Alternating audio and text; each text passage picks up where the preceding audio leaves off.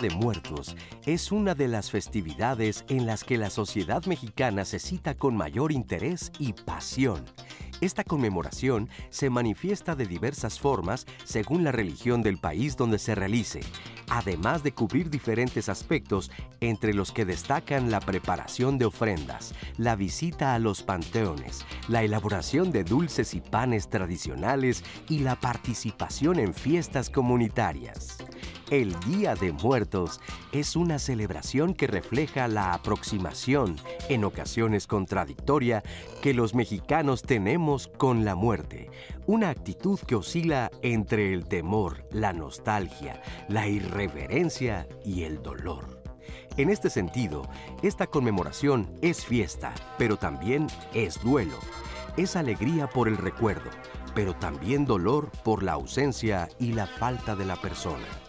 En Diálogos en Confianza hablaremos de cómo estos ritos, conmemoraciones y fiestas en torno a la muerte abren espacios para recordar y honrar a las personas que ya no están con nosotros y también para reflexionar sobre la propia finitud que silenciosamente nos acompaña durante toda la vida.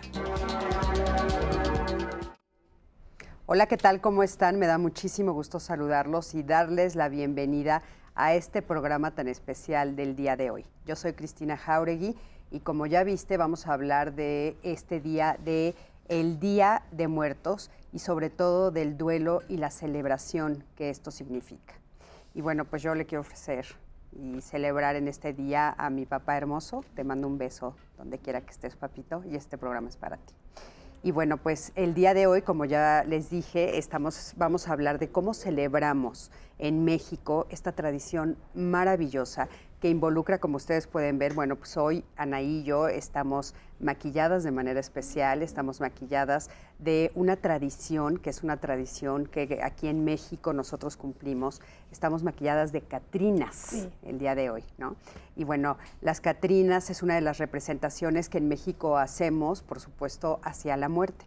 Nos, nos maquillamos de esta manera y celebramos de alguna forma que eh, la muerte habita en nosotros, está viva, pero al mismo tiempo también es alegre y tenemos que vivir los duelos y las despedidas. O sea, todo esto combinado es lo que nosotros hacemos. El día de hoy tenemos un panel muy, muy especial que nos va a platicar desde diferentes perspectivas justamente qué es lo que hacemos en esta celebración, por qué tenemos un altar aquí frente a nosotros, que ustedes van a ver en un momentito más aquí en su pantalla, y bueno, qué significan cada uno de estos elementos, pero sobre todo a nivel emocional, qué significa enfrentar este día con esta celebración y este duelo. Entonces, pues bueno, les doy los buenos días, por supuesto, también a las intérpretes de lengua de señas mexicanas que están el día de hoy conmigo, Jimena Raya y Magdalena Alejo, y como ya les dije a mi queridísima Anaí, la otra Catrina que está por aquí. Anaí, ¿cómo estás? Buenos días, mi Cris, estoy de acuerdo contigo. ¿Qué, qué día? La verdad es que lo vamos a abordar de emociones y eso creo que es una forma diferente de ver esta celebración. Y es interesante que me gusta que lo llevamos en la piel, esta tradición, la comemos, bueno, súper rico. Eh, definitivamente mucho pan de muerto, no les voy a mentir, lo siento a mi nutrióloga, pero, pero eh, pues espero que ustedes también nos cuenten todas sus experiencias, todo lo que han hecho desde el fin de semana. Ya vi a muchos de ustedes eh, disfrazados, caracterizados, así que em, pues vamos a ver que este programa sea súper rico para Va a ser súper rico, mi queridísima Anaí. Y bueno, el día de hoy tenemos con nosotros a Miguel Díaz Flores. Él es licenciado en Ciencias Religiosas y maestro en Teología y Mundo Contemporáneo. Miguel, ¿cómo estás? Hola, muchas gracias por la invitación. Nos encontramos muy bien y alegres por compartir esta festividad que envuelve a todo nuestro país y vamos a hablar sobre ella. Claro que sí, bienvenido. También está con nosotros el maestro Víctor Ballesteros. Él es psicólogo social, es docente en la Universidad del Claustro de Sor Juana. Víctor, ¿cómo estás? Bienvenido. Muchas gracias, Cristina. Eh, bueno, pues un placer estar aquí. Gracias, es un placer tenerte. Gracias. Gracias.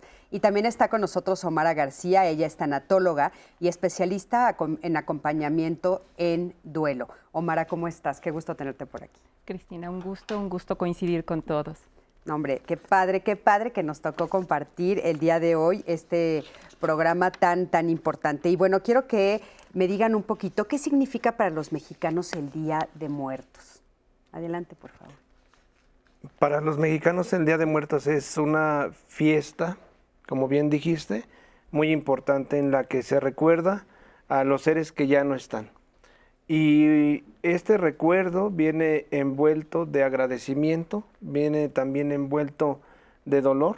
Algunas personas han perdido a seres queridos, a familiares en corto tiempo, quizá un mes, dos meses, un año. Y no sabemos si más, pero en algunos el dolor sigue estando. La ausencia de la persona amada deja un vacío que no se llena con nada pero al mismo tiempo esa ausencia pareciera, perdón, contradictorio, también es presencia, porque todos y cada uno de los que han convivido con nosotros seguramente han dejado una huella para nosotros, en nosotros, y nos han hecho también ser y nos hacen ser a nosotros. Entonces, esta celebración es para recordar para recordarlos y para recordarnos a nosotros que a partir de lo que ellos vivieron y nos enseñaron, pues podemos ser mejores. Claro, muchísimas gracias. Bueno, ¿qué pueden decir ustedes, Omara? ¿Qué se celebra el día de hoy y, cómo es este contraste ¿no? en México junto con el duelo? Mira, eh, Gris, para nosotros esta parte de eh, la celebración del Día de Muertos y más el elemento de la, de la ofrenda, es una oportunidad de recordar a nuestros seres amados, de hacerles este homenaje, también de que ellos eh, y nosotros al mismo tiempo sepamos que vamos a trascender, porque cómo trascendemos eh, en el recuerdo, en lo que nos dejan, y esta parte de también, eh, en la parte de la tanatología, en la parte del duelo, es una maravillosa oportunidad de seguir sanando nuestro proceso de duelo justamente, como lo comenta Miguel, para poder en este recordar, en este contactar con el vacío, nos da esta conciencia de que todavía hay cosas que podemos seguir sanando. Y la parte, del, la, parte del, este, de la ofrenda puede tener un elemento incluso, em, vamos a decir, manual, pedagógico, para poder seguir eh, viviendo y transformando este amor que se siente en dolor cómo vamos elaborándolo. Claro.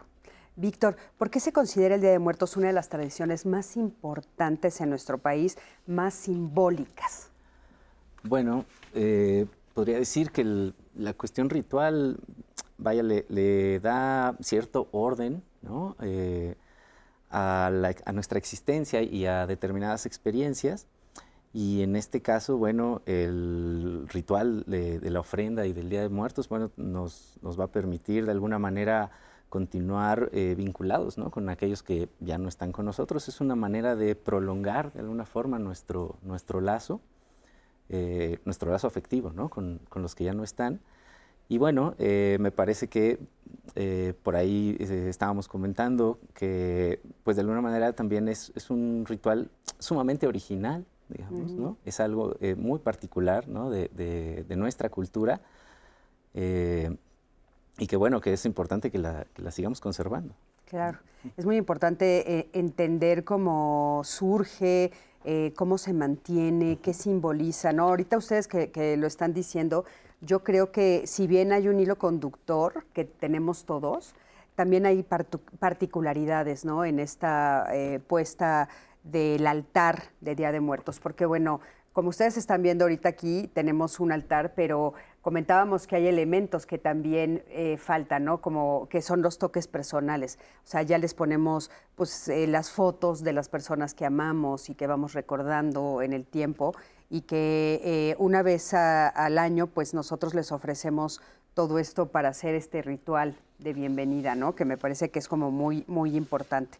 Y bueno, a mí me gustaría saber eh, cómo consideramos nosotros la muerte, porque si bien hacemos este ritual, eh, los mexicanos, y si bien eh, lo hacemos como una celebración, y el día de hoy en particular, bueno, pues lo hacemos de una manera, pues como honrando la verdad es que también los mexicanos somos muy bromistas, ¿no? O sea, también hay toda esta parte de que nos, nos reímos de la muerte. O sea, otras culturas dicen, bueno, ¿cómo ponen esto aquí? ¿Qué pasa con nosotros y la muerte? O sea, ¿cuál es nuestra relación con la muerte? Pues es diversa porque a muchas personas les espanta el solo hecho de pronunciar o escuchar el término. Hablar de la muerte para muchas personas no es sencillo. Para otras tantas, hablar de la muerte es un paso dentro de la vida. Y en lo religioso, la muerte es aquella parte de la existencia que abre la posibilidad de la trascendencia. Y me refiero a algún lugar, algún estado en donde conciben que en algún momento van a estar quienes ya partieron y que en algún momento también van a estar ellos. Eh, pongo, por ejemplo, el cielo, ¿no? La muerte es este tránsito que ha de ocurrir para que en algún momento se encuentre con la divinidad la persona. Y también eh, esta manera de concebir da esperanza, esperanza de que vamos en algún momento a reunirnos con nuestros seres amados en esa eternidad. Entonces, esta bipolaridad que tiene eh, la muerte, pues la encontramos en todos. Oye, Víctor, pero sin duda eso no nos generaliza, ¿no? O sea, eh, sin duda.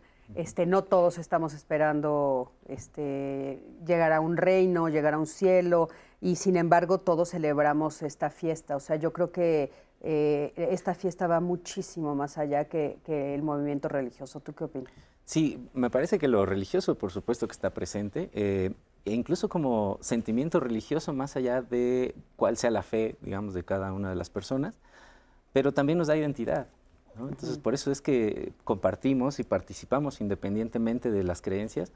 Entonces, bueno, nos, nos permite de alguna manera vincularnos entre quienes estamos vivos, ¿no? Para poder hacer frente a esto.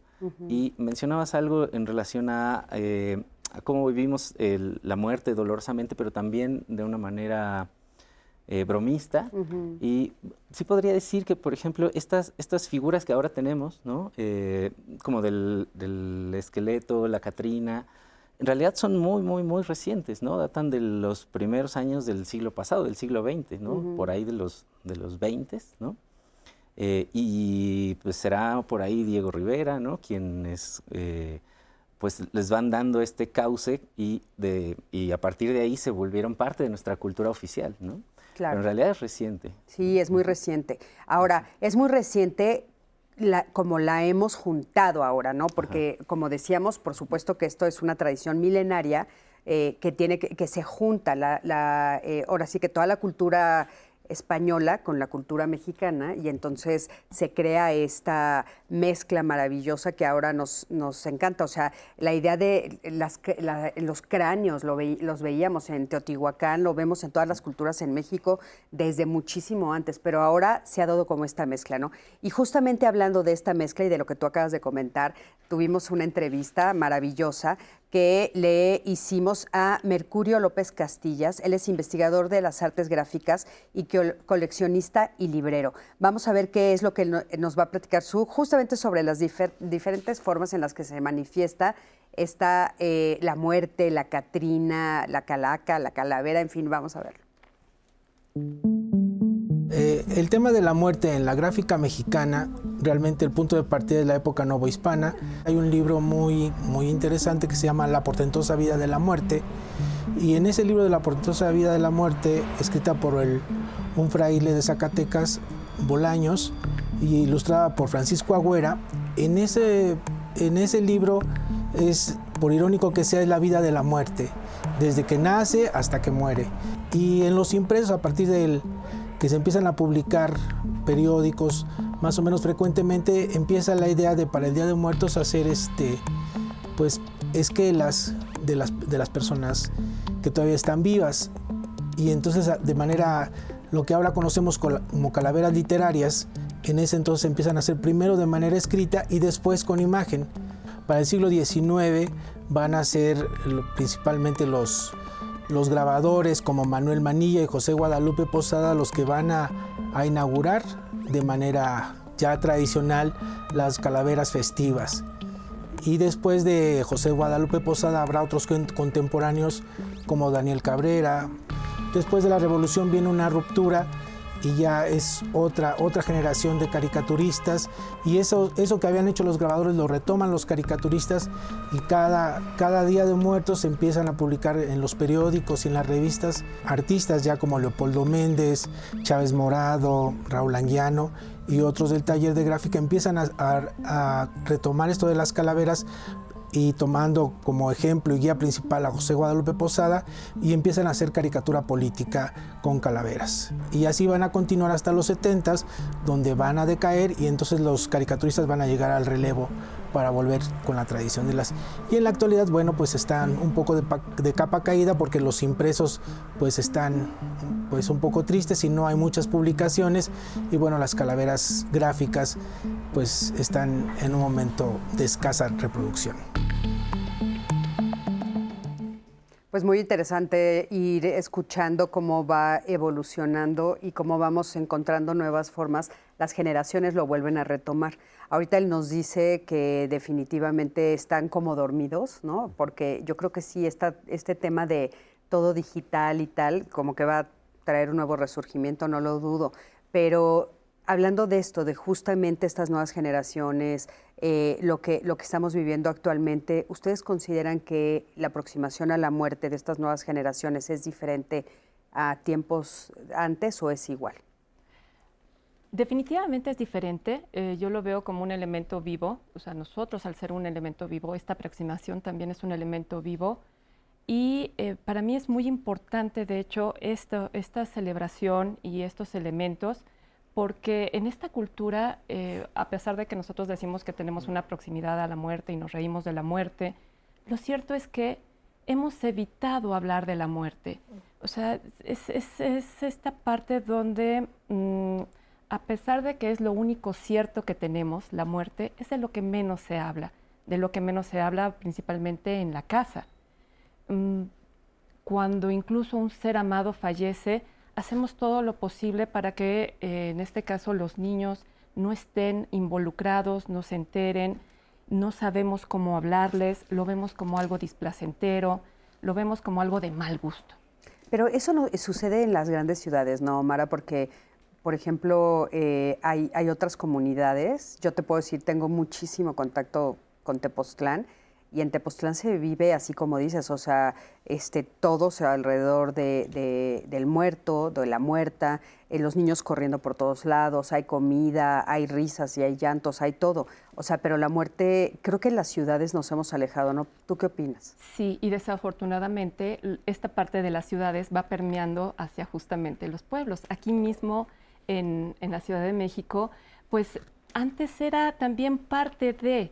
Em, era parte de, invitábamos nosotros a, la familia a que participara no solamente de, por ejemplo, esta parte de escoger la ropa que va a usar nuestro, nuestro ser amado, que ya falleció, y era de qué ropa, qué es lo que le gustaba, le gustaba este, este accesorio, o eh, parte también de la familia empezaba a ver este, pues como preparar eh, que va a venir la comunidad, a lo mejor era pues la, la colonia, va a venir a despedirse. Y, por ejemplo, los niños eran partícipes de esa parte porque no había funerarias, era en casa donde se velaba. Entonces era en el cuarto, por ejemplo, del abuelo y se le invitaba a los niños, córrele, ve a despedirte del abuelo y el niño era eh, testigo de todo esto que estaba en esta parte de, de la despedida del ser amado. Y ahí veía todas estas emociones como son eh, posiblemente la tristeza, eh, por otro lado la tranquilidad de ella está descansando, por otro lado a lo mejor este enojo de cómo es posible que se fue, y lo veían desde esta parte natural. Esas emociones llegaban. Vamos, incluso está esta parte de, pues no se le contrataba a las planideas, estas señoras vestidas de negro con un velo, que su función principal era llorar, llorar para, em, porque las emociones pues son humanas y nada de lo humano nos es ajeno. Entonces, tenía una intención también en esta parte tanatológica, eh, que empezara a ver ese llanto, incluso en el momento del, del velorio, para que podamos ayudar al proceso de duelo no solo de la familia, sino de la comunidad. Claro. Y ahí estaba el niño. Importantísimo. Víctor, ¿tú qué opinas? Sí, bueno, yo estaría de acuerdo. Eh, la verdad es que pues el ser humano no es que en general lidie bien con la muerte, ¿no? Y me parece que este tipo de prácticas, eh, vaya, han cambiado. Eh, cada generación va poniendo a prueba las formas, ¿no? Este, de las generaciones anteriores. Y por supuesto que hay modificaciones y al mismo tiempo hay una especie de continuidad, ¿no? Sí, sí creería yo que de alguna manera pudiéramos pensar que hay eh, cierto af- aflojamiento, digamos, ¿no? Este, cierto distanciamiento con el ritual en términos sagrados. Eh, y que de alguna manera, pues podríamos decir, eh, no sé, se ha burocratizado un poco, ¿no? La cuestión ritual. Eh, ¿A qué te refieres con burocratizado? pues eh, me parece que es, eh, es una costumbre que hay que cumplir, pero que no necesariamente, digamos, tiene el peso en términos de lo sagrado como, como en, lo, en lo antiguo. O sea, es una suerte de tránsito de lo Pero, antiguo a pero lo ¿será moderno. sagrado o religioso? Porque hay una gran diferencia entre esos dos. O sea, tal vez Mm. eh, se ha alejado de lo religioso, pero ¿tú crees que de lo sagrado? Yo pensaría que de lo sagrado, eh, pensando en dar cabida como a diferentes formas eh, religiosas de pensamiento, ¿no? Eh, es decir, la modernidad eh, pelea mucho contra el pensamiento mágico, ¿no? Contra el, el pensar en que mis muertos eh, en algún lugar estén, ¿no? Eh, entonces la modernidad pelea como, ¿saben? Como en, términos muy de, de hechos, ¿no? De ciencia. Fíjate que yo he tal. visto un movimiento fuertísimo. Digo, ahora sí que para poner aquí como un poco el, el tema de discusión, yo al contrario, fíjate, yo, he- yo, yo soy terapeuta también y yo he observado como eh, mucha esta nueva idea de de sí trascendemos, pero aparte trascendemos muchas veces y, y congeniamos con diferentes dimensiones y he estado escuchando mucho eso de, de- de los jóvenes diciendo, este, pues claro que sí, o sea, no, no nos morimos y desaparecemos, sino al contrario, este, las energías, las almas, como le quieras decir, están conviviendo con nosotros. Fíjate qué curioso, yo he visto eso, pero bueno, tú sientes que al contrario que está como más, mm, este, Yo pensaría que hay una postura como oficial, digamos, que se pelea contra eso. Mm. Y entonces, del lado de, la, de, de nosotros, de la gente, entonces viene esta otra reacción. Mm. Es decir, no, no, no nos vamos a, a zafar de eso, ¿no? claro. Eh, pero sí pensaría, digamos, que, que de alguna manera, pues bueno, hay ciertos eh, momentos, ¿no? En donde, vaya, eh, es que no sé si, si a lo mejor Miguel nos puede ayudar un, un poco más con la cuestión de lo sagrado, ¿no? Pero sí pensaría que eh, en cierta medida, digamos, eh, hay un deslizamiento, digamos, de, de cierta cuestión sagrada hacia un pensamiento que si bien puede ser o tener cierta religiosidad, digamos, no pasa, digamos, por eh, las formas religiosas típicas, digamos, o Ok, clásicas, ¿no? claro que sí, ahorita le vamos a dar la palabra también a Miguel, pero Sí, sí. tú eres psicólogo social, Sí, sí. claro que también. Oye, este, Anaí, ¿qué nos están diciendo ya en las redes? Les voy a compartir unos mensajes que nos ha dejado la audiencia. En mi familia el Día de Muertos es una conmemoración importante. Recuerdo de niño cómo acompañábamos a mi mamá al mercado a comprar los elementos para la ofrenda. Espero que esta tradición no se pierda. Nos comparte Juana Beliz. Sara Lira nos dice, la comida siempre está presente en las celebraciones del Día de Muertos. ¿Por qué la comida es el vínculo con nuestros difuntos? Nos pregunta eh, Sara Lira. También Heriberto López dice, me parece que para muchas personas el Día de Muertos es una fecha difícil porque tiene reciente alguna pérdida o no han enfrentado sus procesos de duelo, pero este día ayuda a recordar y a sanar. Yo suelo visitar el Panteón, nos, comp- nos comparte Flor Domínguez, es muy similar durante estos días y me ayuda mucho por el lado emocional. También tenemos este comentario de Paola Núñez. Me encanta esta celebración del Día de Muertos. Con mi familia suelo visitar Mixquic y realmente me respira un ambiente diferente a, a otros días aquí en México. Aunque la cuestión es de, eh, es de la muerte, siempre siempre está presente, no nada más en esta época del año, nos dice Paola Núñez, que es interesante que en esta fecha cobra otro sentido, pero que en todo el año pues siempre va a estar presente. Sí, fíjate qué interesante, ¿no? Y bueno, ¿tú qué opinarías de por qué eh, nosotros tenemos ese, qué significa la muerte? ¿Por qué tenemos esa concepción de la muerte los mexicanos? Creo que tenemos esta concepción, yo partiría de esto, somos hijos de nuestro tiempo. Y en este ser hijos de nuestro tiempo también somos hijos del tiempo que vivieron aquellos que nos han transmitido estas tradiciones. Eh, en este proceso, eh, digamos, generacional, hay quienes todavía, como nos lo compartían, están esperando, incluso cuando se acerca, y viven con alegría el ir a acompañar a, su mamá, a su papá, a sus hermanos, a comprar las cosas para poner la ofrenda. Y por otro lado, hay un incremento, considero, voy a retrasar un poco a la pregunta, sí hay un incremento de las nuevas generaciones a buscar nuevas formas de relacionarse con lo religioso. A lo mejor no está en las formas tradicionales, diríamos, o en las religiones tradicionales, pero este vínculo religioso que por naturaleza tenemos, entendamos religioso a unirnos a alguien o a algo. Eh, la confianza es propia del ser humano, ¿no? Confiar en alguien es necesario. Y las nuevas generaciones están buscando también eh, ir por, buscan por dónde encontrar eso. Ahorita vamos a ir a un corte y regresando retomamos, este, porque bueno, yo a lo que me refiero es que mucha la idea de religión es católica, judía, etcétera, y ahora están hablando más de espiritualidad. Pero vamos a ver ustedes qué nos dicen. Vamos a un corte, quédate con nosotros.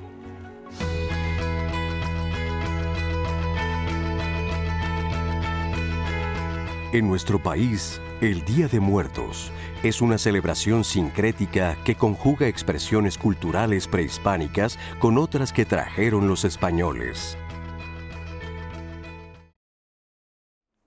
Bueno, pues ya estamos de regreso y nos quedamos en el bloque pasado tratando de definir justamente la diferencia entre religión y espiritualidad, porque es muy importante que sepamos que en México sabemos que existe la diversidad la diversidad de creencias, de credos, de todo, y sin embargo todos nos unimos este día justo para celebrar a nuestros muertos. Entonces, por eso era muy importante. Si nos ayudas con eso. Claro. Bueno, pues cuando hablamos de una religión, hablamos de algo que se está institucionalizado, ¿no? Hablemos de la religión católica, la musulmana, la judía, la budista, etcétera. Tenemos diferentes acepciones de religiosidades, ¿no? Pero en la espiritualidad es lo que yo busco que me puede llevar, ¿no? En algún momento a la trascendencia o no, lo que me da paz. Y precisamente ahí hoy yo encuentro que las nuevas generaciones buscan estos caminos, ¿no?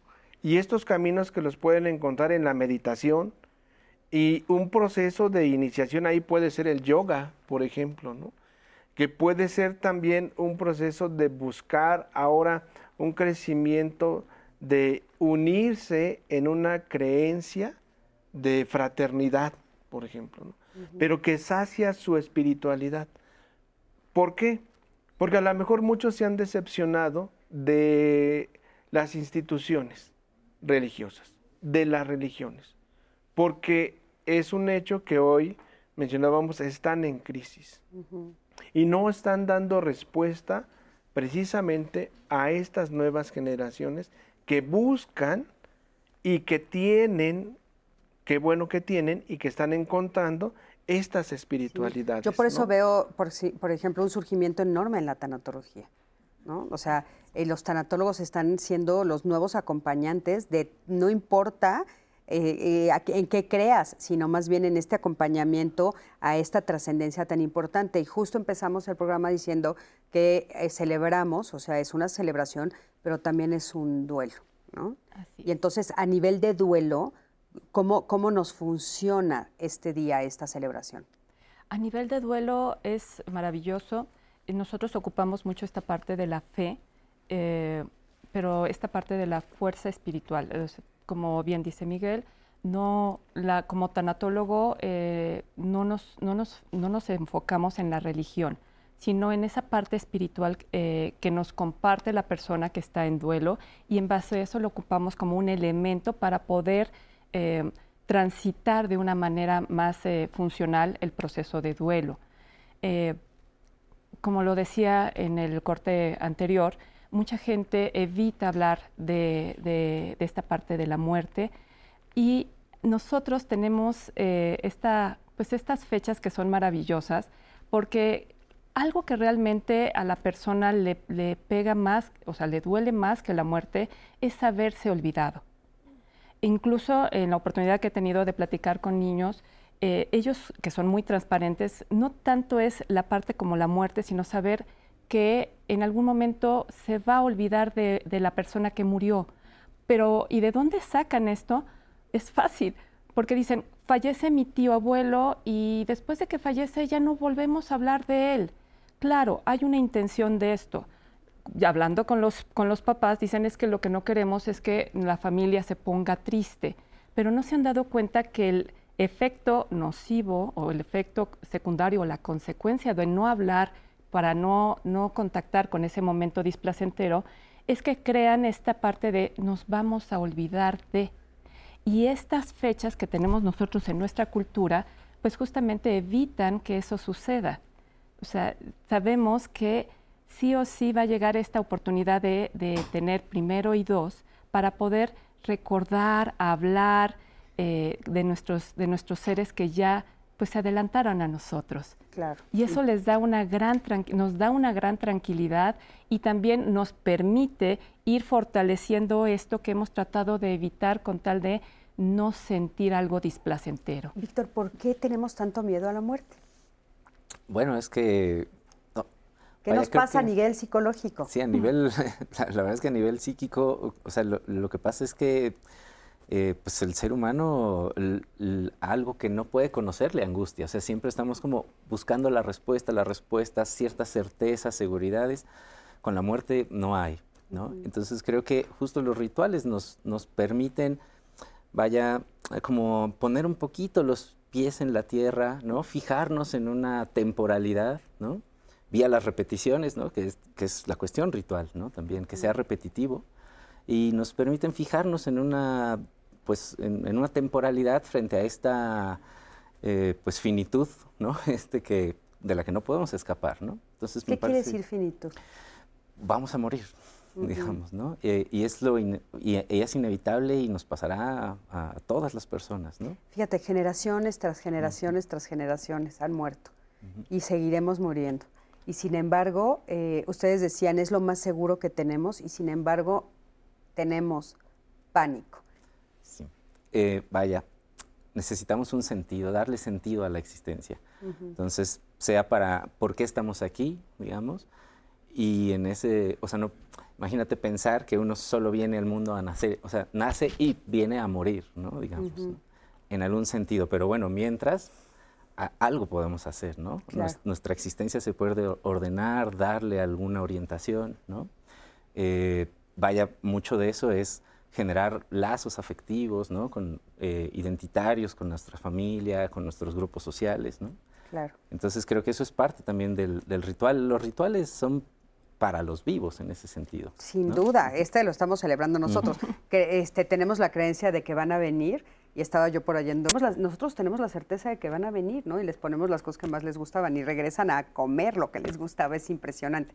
Pero bueno, acompáñenme a ver la siguiente eh, entrevista que hicimos, que le hicimos a Carlos Vargas Pacheco. Él es profesor del Colegio de Filosofía de la UNAM y él nos habla sobre por qué la muerte es una de las cuestiones que más interesan y al mismo tiempo preocupan al ser humano. Vamos a ver qué nos dice. La muerte, sin lugar a dudas, es nuestra eterna compañía. Es un asunto profundamente importante para los seres humanos, eh, debido a que la muerte es la certeza o la garantía eh, que tenemos todos desde el inicio de nuestras vidas, literalmente. Los primeros filósofos griegos evidentemente reflexionaron a fondo sobre la, sobre la muerte, ¿no? Hay varias eh, posturas. Por ejemplo, eh, me acuerdo mucho de la de Platón. Platón en uno de sus diálogos que se titula Fedón, pues justamente se hace una reflexión profunda sobre la muerte.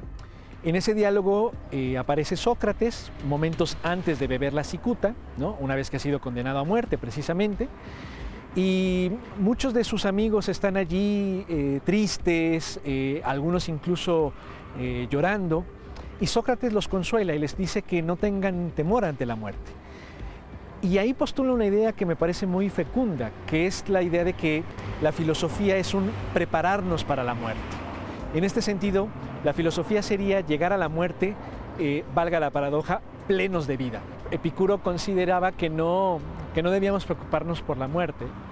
Él mismo decía esta frase de que cuando la muerte está, yo ya no estoy, y cuando yo estoy, la muerte no está, porque me preocupo de ello. ¿no? Y por otro lado, los estoicos, por ejemplo, tenían una expresión, particularmente los estoicos latinos, romanos, tenían una expresión que denominan memento mori, es decir, tener en la mente el hecho de que somos mortales, que en cualquier momento podemos morir, pero no para angustiarnos y agobiarnos, sino más bien para eh, pues recordar que justamente hay que cuidar todas las obras que hacemos mientras estamos vivos, porque justo mientras estamos vivos, eh, todo tiene significado, importancia y repercusiones entre los demás. Además de todo, Platón y Sócrates decían pues que nadie puede realmente saber qué hay después de la muerte, ¿no? Habrá un inframundo, habrá un cielo, habrá una nada, no lo podemos saber. Y porque no lo podemos saber, no tendría por qué agobiarnos. No debemos tener miedo hacia lo que en estricto sentido no podemos conocer. Y más bien hay que preocuparnos de lo que sí conocemos, las injusticias, el, el sufrimiento, la maldad. Por eso la filosofía prefiere atender estas cosas en vida para estar preparados para lo que venga en la muerte. Muchas gracias, Carlos. Preparar en vida para estar listos para... Es muy fuerte la última frase de cierre y creo que le da un poco de respuesta a lo que ustedes nos han puesto a través de las plataformas digitales. Les voy a compartir este este comentario de Fernanda dice, en el trabajo nos coordinamos para hacer una mega ofrenda y me parece interesante que también es una tradición colaborativa, porque no había solo fotos de mis familiares, también del resto de mis compañeros, pero nunca eso es una ofensa, al contrario, está increíble ver que es algo más participativo y colaborativo. Me parece una tradición súper mexicana que tenemos varias personas, pero em, esta en particular nos une con nuestros antepasados, con la gastronomía, con la familia, las representaciones, vaya, es increíble. Nos dice Jorge Gómez, emocionalmente creo que es un apapacho ante la pérdida de un ser querido. El recuerdo, el recuerdo siempre fortalece el alma. Eh, nos comparte este testimonio. Este año me dolió infinitamente estas fechas. No logré poner la ofrenda porque me parece muy doloroso. Sé que muchos dicen que ayuda, pero no me quise obligar a hacer algo que me, me podía doler. Eh, otra persona también nos comparte, Fernando García, por más que lo trabajes, sigue siendo doloroso hablar de la muerte de un hijo o de un padre. Espero que los siguientes años pueda poner la ofrenda. Hoy no fue el año, nos dice Fernando García a través de las plataformas Cris. Sí, pues es que justamente estamos hablando de estos eh, contrastes, ¿no? Estos dos contrastes que, que, bueno, por supuesto es la celebración y las ganas de, recordar y al mismo tiempo es este la tristeza, ¿no? De todos los que nos están diciendo. Pero bueno, eh, yo a mí me gustaría seguir un poco con el tema de qué, qué nos pasa con esto de la, de la muerte. O sea, ¿Por qué le tenemos tanto miedo? O sea, ya, ya escuchamos una respuesta. ¿Por qué le tenemos tanto miedo a la muerte? la incertidumbre siempre va a causar eh, angustia. ¿Por qué? Porque no sabemos, como decía Víctor, qué, qué sucede. ¿no? Lo único que tenemos cierto es lo que sí estamos haciendo hoy. Y recuerdo, bueno, hablando, eh, ahorita viendo la cápsula, a Emanuel Levinas, un filósofo que nos dice que somos capaces de infinito. Y en ese ser capaces de infinito, eh, para prepararnos, entre comillas, si es que se puede decir prepararnos, a la muerte es que siempre que nos relacionemos con alguien más, pretendamos, luchemos contra nosotros mismos incluso, para que esa persona que llegó delante de nosotros se vaya mejor que cuando vino. Entonces eso es decir, cómo le inyectamos vida. Pero al mismo tiempo es, en esta pregunta puntual, pues la muerte genera muchos sentimientos. Es decir, si pensamos en la muerte de, un papá, ¿no? Eh, un adolescente, un joven, podría haber destrozado su futuro y su presente. O sea, ahora quién me va a proveer, ahora quién me va a dar las herramientas que mi papá me está dando, ¿no? Si pensamos en la muerte de mamá, y ahora quién me va a preparar el desayuno, por ejemplo, ¿no? Ahora quién me va a ir a levantar, quién me va a hablar, quién me va a esperar cuando regrese, ¿no? Eh, la muerte de un hermano, eh, incluso ahora con quién voy a pelear. Es algo que, que causa y genera muchas preguntas que llevan a la angustia, porque no se sabe qué va a suceder. Y en ese sentido causa miedo. Para algunas personas causa pánico. Algunas personas toleran eh, el estar hablando de, mira, falleció, ya partió, y hay otras personas que no quieren tocar el tema. ¿Por qué? Porque es tan doloroso que para ellos el simple hecho de pensar en hablar de su ser querido, que ya no está, pues ya no, no es factible Ahora, ¿qué, sucedió eh, en esos ejemplos que nos está poniendo a nivel eh, de, tanatología y, de eh, psicología? Que hay personas que sí pueden hablar, hay personas que no pueden hablar, hay personas que pasan un duelo mejor, otras que parece que peor, por decirlo de alguna manera, o, o les cuesta más trabajo, o les dura más tiempo. O sea, ¿qué pasa en la vida de nosotros? Que ese momento lo vivimos de tan variadas maneras y a veces muy complicado y a veces un poco más fácil. Bueno, esta parte del duelo tiene muchos factores. Por ejemplo, em, podríamos decir, eh, tiene que ver con la persona que fallece. Si esta persona que fallece es muy cercana a mí, cómo me vinculaba yo con esta persona, si el vínculo era desde mucho amor y respeto o a lo mejor era una persona que era muy cercana a mí, pero era una relación de conflicto. Eso va a afectar en nuestro proceso de duelo.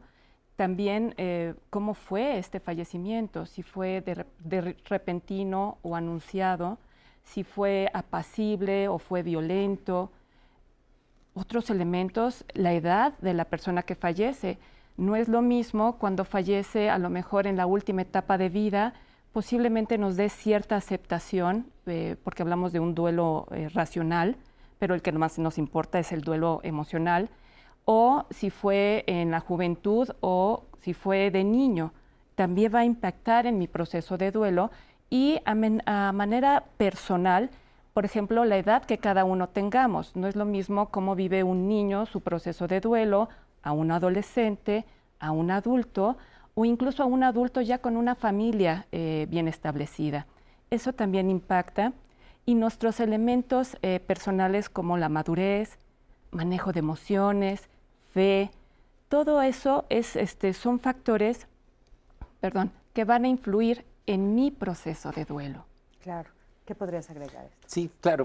Creo que eh, en ese sentido, pues tendríamos que pensarlo caso a caso, pero me parece que vaya, eh, un poco lo que estábamos mencionando, una, una, cosa es pensar en la muerte y otra cosa es lidiar con la muerte de nuestros seres queridos. ¿no? ¿Cuál, es, ¿Cuál, sería la diferencia ahí? Eh, es que un poco cuando pensamos en la muerte, incluso, o sea, nuestra muerte como una posibilidad, digamos, eh, pensando en, vaya, es, será algo inevitable, y nos angustia la incertidumbre, un poco lo que estábamos hablando, y cuando pensamos en nuestros seres queridos, bueno, ahí tendrá que pasar un proceso doloroso, ¿no? Eh, de ir desligando poco a poco esos lazos afectivos que nos mantenían, no del todo porque le seguimos recordando, ¿no? Pero de alguna manera tendríamos que, o, o, bueno, lo acabamos haciendo en, el mejor de los casos, redirigiendo esos lazos afectivos hacia otras personas, ¿no? Eh, entonces, bueno, bien decía, pues dependerá mucho también de este redes ¿no? Eh, que, eh, de, afectivas, sociales, que puedan también ¿no? Eh, ayudarnos a transitar por un duelo. El, el, duelo duele, o sea, no hay forma de pasarlo ¿no? sin dolor y elaborarlo tampoco significaría que olvidemos o que deje de doler del todo. Podemos quizá recordar con tristeza, ¿no? quizá recordar, pero no nos impide ya vivir. ¿no? Creo que eso es un poco la, la, cuestión. Pero sí, me parece que son, son cada persona, ¿no? Tendríamos que ir ubicando, ¿no? Qué factores son los que van eh, contribuyendo para que se encuentre en tal o cual situación con respecto a la, muerte de alguien. Claro. Eh, ¿qué, es lo que pasa cuando, por ejemplo, ahorita dijiste, bueno, hay diferentes formas de acercarse? Evidentemente no tenemos los testimonios aquí, pero sí hay algunos elementos que podemos poner sobre la mesa. ¿Qué pasa cuando una persona parece que no lo puede superar? ¿Qué le está pasando a esa persona? Bueno, lo que pensaríamos es que está eh, afectivamente ligada, digamos, a una idea, pero que, o a una persona, pero en su ausencia, digamos, ¿no? Entonces, pareciera como que no hay manera de transitar esos afectos, digamos, de que esos afectos puedan ser, por decirlo de alguna manera, descargados, ¿no? Eh, eh, porque no hay objeto en, el cual descargar ese afecto, ¿no? Y al mismo tiempo se inhibe, digamos, de ligarse efectivamente con otras personas. Entonces, un poco, eso es, eso es un poco lo que sucede. O sea, puede ser, por ejemplo, eh, ¿cuál, ¿qué elemento, el, eh, qué, qué emoción, perdón? el miedo a volver a sufrir, la que no le permita transitarlo, puede ser una forma tal vez de evasión justamente para no volver a sentir eh, ese miedo o esa pérdida? Pensaría que en términos eh, racionales, sí. O sea, la persona se, se, explica de esa manera. Yo no me permitiré sentir afecto porque tengo miedo a que me pase tal, ¿no?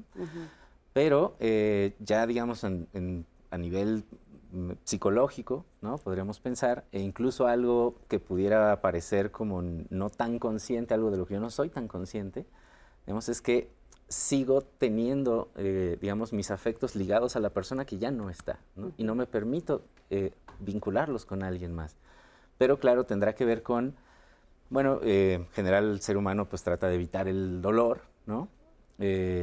y difícilmente renuncia a las formas, digamos, de amor que ya conoce. Entonces puede seguir en ese sentido, ¿no? Ligado quizá a la muerte de los familiares padres, ¿no? y no se permite quizá vincularse con a lo mejor una pareja, amistades, ¿no? Eh, Oigan, acompáñenme justamente a ver eh, la siguiente entrevista que le hicimos a Guadalupe. Ella es, eh, perdón, se me fue Álvarez, Guadalupe Álvarez, y justamente ella nos va, ella es tanatóloga y nos va a hablar sobre este tema también desde la tanatología. Acompáñenme a verla. Bueno, la enfermedad y la muerte son parte de la vida, ¿no? En realidad, eh, todos los seres humanos vivimos pérdidas de diferente orden, de diferente magnitud, aunque por supuesto las pérdidas más dolorosas tienen que ver con la pérdida de la salud, ya sea propia o de un ser querido, y la pérdida de un ser querido. Los duelos son procesos inevitables, son reacciones normales y naturales a una pérdida. Y pues sí, entre más afecto, más cercanía, en fin, el vínculo es más estrecho, normalmente corresponden duelos mucho más intensos. Implican también pues las condiciones en las que ocurrió. Por ejemplo, ahora con la pandemia que tantas familias perdieron un ser querido y que no tuvieron oportunidad de hacer funerales, de despedirse, eso implica un proceso de duelo más complejo que muchas veces requieren acompañamiento. Los duelos se van elaborando paulatinamente, son procesos dinámicos. Nadie escoge en sí las pérdidas, pero sí escogemos cómo vivirlas. Por eso es que estos rituales enfocados a la celebración del Día de Muertos en México tienen esa virtud de poder hacer rituales que nos ayudan a elaborar el proceso, a reconocer socialmente que sí ocurrió una pérdida, que sí estamos en duelo. A través de un ritual, a través de una ofrenda, a través del significado de cada, objeto que se pone en el altar, podemos ir justamente aceptando, acomodando, volver a vincularse. En el ritual hay gente que lo pone pues solamente por mera tradición. Y está bien, finalmente poner la foto es reconocer que ya no está y poderme vincular. Pero el cocinar parece ser querido ya implica también un reconocimiento mayor o el pensar que realmente las ánimas de los seres queridos van a venir, pues nos permite como ayudarnos a cerrar esos ciclos a reconocer que esa persona ya no está. Cada región, cada familia tiene sus particularidades, pero, pero nos ayuda mucho a elaborar de manera saludable los duelos con un reconocimiento social que a veces no se ha tenido. Muchísimas gracias. Y bueno, Omar, querías eh, complementar algo justamente sobre este tema. Sí, esta parte de em, cómo, me gustaría poner esta parte del el duelo. ¿Por qué nos duele el duelo? Y el duelo nos duele porque amamos, ¿sí? es más, eh, nos, duele inversamente proporcional a lo que a quien amamos. Hay personas que me han compartido que incluso llegan con el tanatólogo, llegan conmigo y dicen, quítame esto, quítame esto que me está matando. Pues la verdad es que no te lo puedo quitar, pero una forma de dejar de experimentar este dolor es dejar de amar. Pero dejar de amar es dejar de vivir, ya nada más sobrevives. Y cuando la persona entiende de dónde viene este dolor, les puedo hacer la pregunta sabiendo de dónde viene tanto dolor, ¿te gustaría haber evitado sentirlo dejando de amar a tu ser amado? Y ahí hay un reencuadre, cambia, cuando entienden por qué sienten lo que sienten y cómo lo sienten, ya hay cierta aceptación de dónde viene y por qué vivo con tanto dolor. Y en la parte del proceso de duelo, que su único objetivo es sanar la herida, y sobre todo tomando en cuenta que estamos heridos física, mental y emocionalmente, estamos entumecidos de dolor. Entonces, este transitar, este vivir el proceso de duelo, para poder hacerlo, tenemos que sentir. ¿Y qué vamos a sentir principalmente después de sentir el dolor? pues tres emociones de las cinco emociones primarias, tristeza, miedo y enojo, que es el gran reto en la actualidad, porque es lo que menos nos, permiten sentir en esta cultura. Eh, bien dicen que son, las emociones, son las emociones negativas y las otras son las positivas. A mí me encanta invitar a que las veamos como placenteras y displacenteras porque cuando eh, contactamos con amor y alegría, se siente lindo, se siente padre. Y cuando contactamos con tristeza, miedo y enojo, la verdad es que no es lindo, pero no porque sea displacentero, no quiere decir que estemos sanando. Claro, y, sobre todo aprendiendo, ¿no? Eso es bien importante.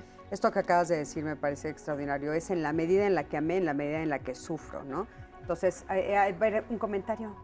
Tenemos justo una pregunta para los especialistas. ¿Estas prácticas de pintarse la calavera es algo reciente? Siento que en los últimos años se ve más a los jóvenes pintando y hay desfiles y todo, nos dice Hilda Flores. Vamos a ir a una pausa rapidísima y regresando vamos a responder esto y más de sus preguntas.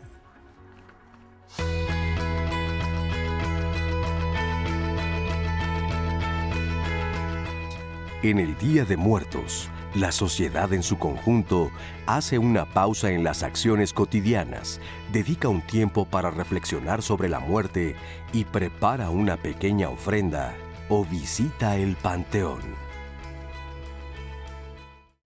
Estamos de regreso a su programa Diálogos en Confianza. Antes de retomar la pregunta que hacía antes de la pausa, quiero invitarles, obvio, que se conecten con nosotras al programa del siguiente miércoles. Vamos a estar hablando de ¿le caigo mal a mi jefe, mi jefa? ¿Qué hago. Yo sé que algunos de ustedes han pasado por esa situación o están pasando por esa situación. No se preocupen, en Diálogos en Confianza vamos a hablar sobre ese tema y vamos a darles las herramientas porque sí, la pregunta que hago es clara, evidente, nos ha sucedido, hemos estado ahí y te encuentras en un caos de no sé a dónde moverme, no sé qué hacer. Es correcto, es incorrecto, así que no se lo pierdan, vamos a platicar sobre eso y ven, váyanos contando sus anécdotas y sus historias en redes sociales porque me encantará leerlas antes de entrar al programa. Y bueno, retomo la pregunta que nos hace Hilda Flores. Dice, para los especialistas, ¿estas prácticas de pintarse de calavera es algo reciente? Siento que en los últimos años se ve más a los jóvenes pintados y hay desfiles y todo. Adelante, Miguel. Gracias. Pues como ya veíamos en el bloque, en uno de los bloques anteriores, eh, el hecho de la calavera no es tan reciente, bueno, del, del siglo pasado, ¿no? Pero ya como maquillarse sí es muy reciente. no, no tiene muchos años que, se tiene esta, vamos a decir, costumbre naciente de pintarse de alguna manera de, esqueleto o de alguna calavera, etcétera, el rostro. Muchos es por diversión, porque está el momento, porque se ve bonito, porque pues es parte de estas festividades, ¿no?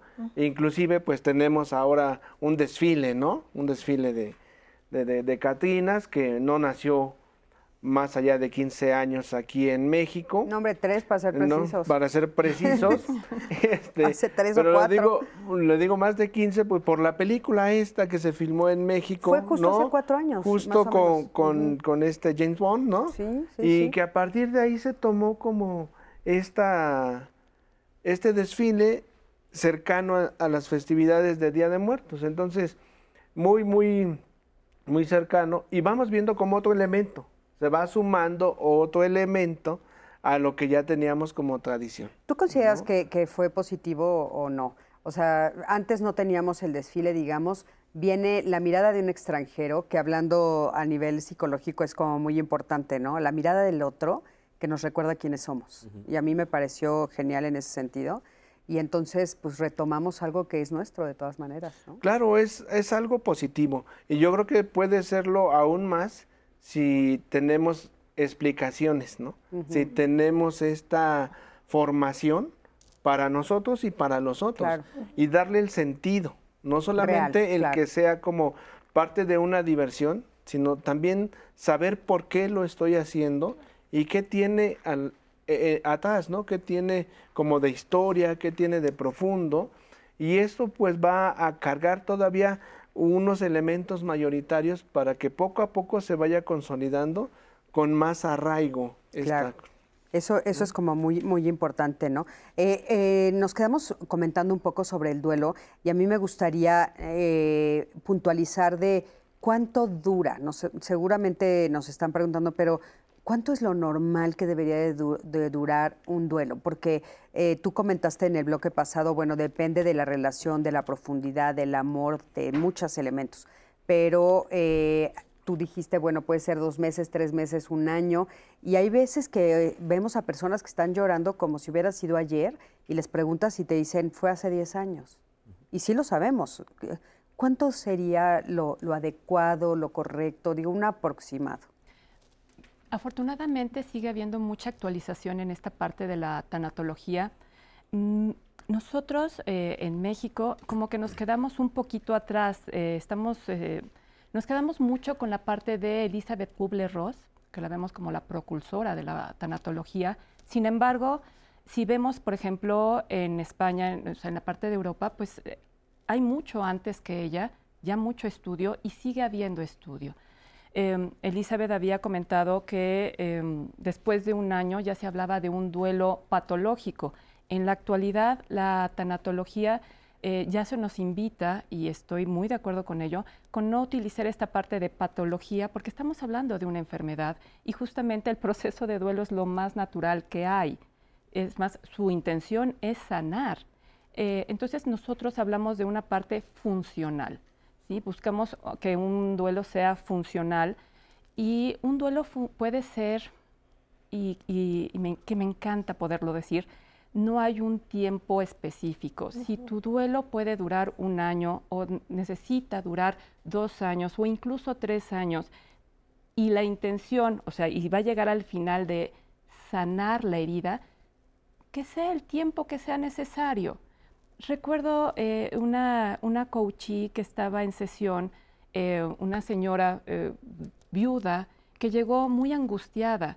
Tengo nueve, nueve meses de seguir llorándole a mi, a mi esposo y ya es mucho tiempo, mucho tiempo según quién. ¿Quién tiene el dolómetro o el tristómetro para decir que ya es mucho tiempo? Claro, esto pues lo decían las personas que estaban cerca de ella, ya no deberías de estar llorando, ya deberías de estar bien, eh, y esto de estar bien no sé qué signifique. Pero, a ver, eh, Omar, ahorita, perdón que te interrumpa, más, si nos explicas la palabra funcional, para que quede claro para la gente. O sea, por ejemplo, ¿a qué le llamas funcional? Porque cada quien lo va a interpretar de la manera que quiera, ¿no? que vaya, eh, que vaya sintiendo que se va, a- va incorporándose poco a poco a su vida.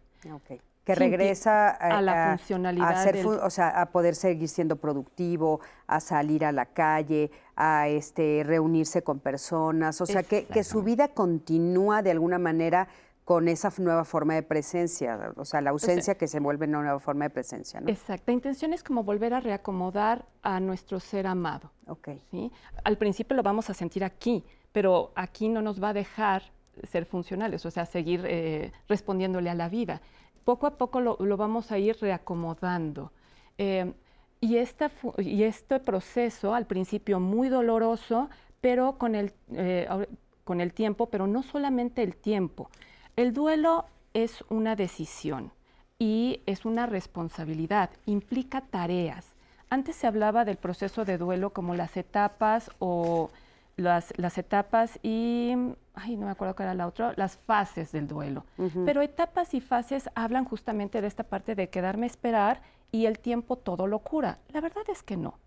Uno tiene que empezar a hacer determinadas cosas que van muy en relación a sentir para poder ir reacomodando a esta persona e irme reacomodando en esta nueva realidad.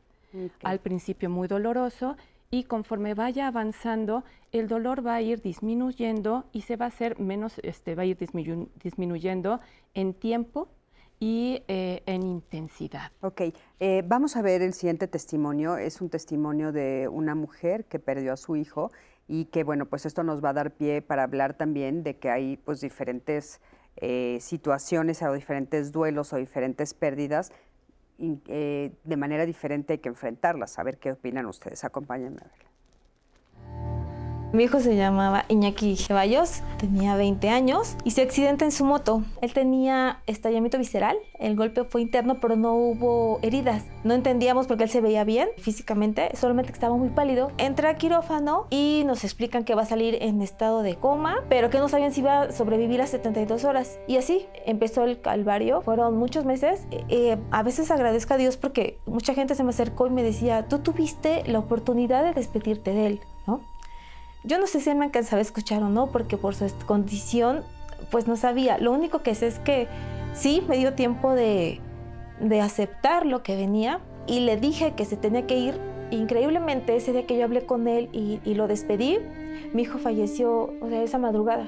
Y a partir del otro día, yo fui casi diario al panteón, diario, diario, diario. Lo que me limitó a seguir yendo al panteón fue que se vino la pandemia, entonces me cerraron el panteón estando ahí, aceptaba que él ya no estaba. Entonces ahí es donde yo puedo ser libre y saco ese dolor, esa tristeza y donde generalmente termina en llanto. Ahora yo entiendo que todos nacemos y, lo único seguro que tenemos es la muerte. Yo decía que era antinatural, pero me hicieron entender que no, la muerte es lo más natural que existe. Si es difícil, uno está preparado para una fiesta, te preparas, te arreglas, te pones guapo, pero no para esto. Eh, yo creo que no hay eh, alguien que te diga, aunque te pongan con el tanatólogo, prepárate porque se va a morir tu hijo. Y sí, la verdad es que aquí se pone una ofrenda con todo lo que a él le gustaba, eh, desde dulces, papas, este, comida, todo lo que le gusta, bebidas. Y, y sí, se le espera con, con ese, mm, pues, amor.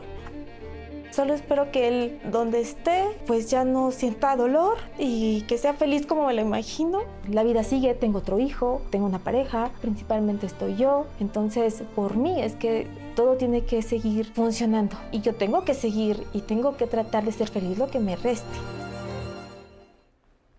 Muchísimas gracias por este testimonio y bueno, siempre es muy fuerte escuchar cuando estamos hablando de los hijos, ¿no? Así es, y, sobre todo porque para otras situaciones hay un nombre, ¿no? Si yo pierdo a mi esposa, eh, pues yo quedo viudo, ¿no? Y si yo pierdo a mi madre, quedo huérfano. Pero ¿qué nombre tiene eh, este testimonio? ¿no? Eh, cuando se pierde a un hijo, ¿cuál es el nombre que se le da? No existe. No hay una forma de mencionarlo. Algunos dirían, lo que no se menciona no existe. Este yo no lo puedo mencionar. Puedo mencionar el hecho, pero no tiene un nombre. Y existe. Y duele. ¿no? Y es importante que nosotros entendamos que cada persona tiene su propio proceso. ¿Cuánto va a durar? El tiempo que sea necesario. ¿Por qué? Porque tú lo mencionabas, pueden ser un mes, dos meses, diez años, quince años, el tiempo que sea necesario. Es una cuestión que la persona debe ir trabajando. Claro, acompañado, a lo mejor buscando alguna ayuda profesional, pero la persona va, va sintiendo, va viviendo su proceso como ella. Encontró en el ir al panteón parte precisamente de esta sanación. Claro. Ahora, eh, parece que hay eh, cosas que nos cuesta más trabajo entender, ¿no? Por ejemplo, a nivel psicológico, ¿qué tanto podemos enfrentar la muerte de alguien que estamos seguras que le toca después que a mí? Sí, claro. Eh, vaya, pues no, no, tengo como una respuesta así tan clara de cómo enfrentarle. pero bueno, sí, finalmente creo que coincido acá, tendrá que ser un, proceso de, elaboración, ¿no? que no tiene un tiempo específico. O sea, creo que sí, siempre hay que ser muy cuidadosos en, relación a mencionar eh, a veces tiempos porque se tiende a patologizar, ¿no? Un poco cuando alguien ya no es funcional en términos eh, productivos, ¿no? Eh, ya sea trabajo o escuela o vaya, ¿no? Pero ahí sí tendríamos que preocuparnos, ¿no crees, Víctor? O sea, por ejemplo, si, si encontramos a, alguien que eh, de repente ya no puede seguir estudiando, ¿no? o sea, que vive la muerte de un hermano o de un papá y que, y que ya no puede seguir estudiando, que reprueba las materias, que no se relaciona con los demás. O sea, yo creo que ustedes sí podrían decirnos algunos, algunos ejemplos eh, de momentos en los que tenemos que estar atentos los del entorno, ¿no? ¿Cómo, ¿Cuáles serían? No, claro, claro. Eh, vaya, eh, me parece que el que no lo patologicemos no quiere decir que no nos preocupe y que no se tenga que atender en algunos momentos. Entonces, creo que sí, el, objetivo es que recupere dos cosas, ¿no? Su capacidad de amar, ¿no? dentro de algo que puede encontrar en el mundo, ¿no? Y su capacidad de de trabajar, digamos, ya sea, bueno, en lo, que le, en lo que le competa, si es un estudiante, pues, bueno, en la escuela, si es una persona que tiene un trabajo, bueno, pues entonces ahí, ¿no? Este, la capacidad de producir, porque eso es lo que al final de cuentas nos vincula, ¿no? Entonces me parece que sí, si una persona, eh, vaya, se aísla, ¿no? Eh, se, digamos, pierde el interés, ¿no? Eh, hablamos no tanto ya de un duelo, sino quizá de, este, de, alguna otra condición, ¿no? Más melancólica o depresiva, que no necesariamente serían lo mismo, ¿no? Eh, porque ahí pareciera que no es un tránsito, sino como que se ha quedado fijado, digamos, en, en, ese, en ese momento, ¿no? Sí, porque yo creo que eso es muy importante decirlo, si bien es cierto que no podemos este, diagnosticar desde aquí, pero sí creo que es muy importante decirle a las personas, bueno, si es un tiempo, evidentemente llegas a veces al funeral y las personas ya quieren que en ese momento tú estés perfecta, ¿no? Y no has ni siquiera asimilado lo que está sucediendo, ¿no? Y el ritual te está ayudando, etcétera. Pero después de un rato, o sea, sí creo que los que están, o sea, tenemos que aprender a hablar de los duelos y aprender a hablar de la muerte y entender que son procesos, o sea, tenemos que poder hablarlos como ustedes están diciendo y bueno, pues esta es una oportunidad, o sea, sí creo que es importante también decir en qué momento sí tengo que levantar la ceja y decir, tengo que, que hacer algo por este familiar, no, no está bien. Claro. Sí, definitivamente. Por eso es, lo, maravilloso de tener ahorita este, estos acompañamientos, porque en el mismo espacio que se les proporciona van a poder hablar eh, sin restricción de lo que están sintiendo. Muchas veces cuando están, eh, vamos a decir así, a lo mejor en el trabajo o con la familia, y empiezan a hablar de ese dolor, de ese sentimiento, eh, viene esta parte de, no, no, tú deberías de estar bien, tienes que estar fuerte para tus hijos, ya no puedes estar triste. Entonces volvemos a, como nos volvemos a, reprimir la emoción. Y toda emoción que no es procesada, que no sale, queda adentro y esas emociones nos enferman, porque tienen un propósito que es procesar el dolor. Pero a veces los espacios no nos los, eh, los adecuados a veces. Por eso es que tenemos estos espacios, hay estos espacios donde estar triste, estar enojado, o tener miedo son bien recibidos porque se les ¿No crees que tendríamos que aprender hacer estos espacios accesibles? Por ejemplo, o sea, dices, este, por supuesto, sí, sí, eh, la terapia sin duda, ¿no? Lo sabemos y es un espacio. Pero, por ejemplo, el, que nosotras empecemos a hablar de la muerte en familia hará esos espacios más accesibles, ¿no?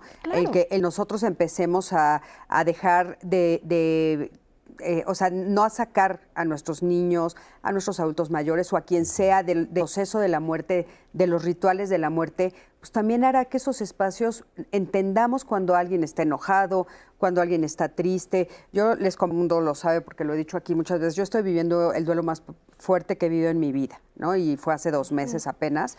Y a mí todos, eh, muchas veces me dicen, Cristina, ¿por qué lo puedes hablar con tanta tranquilidad? No me ven en mi casa llorando. Todos los que me están viendo ahorita que mi familia dice si la vieran, ¿no? Pero eh, es, hay ese espacio donde me aceptan enojada, me aceptan llorando, me aceptan sin ganas de levantarme a veces de la cama y al día siguiente sí me quiero levantar. Y hay días que llegan mis hijos o mi pareja y me dice, Cris, vámonos, ¿no? O sea, levántate.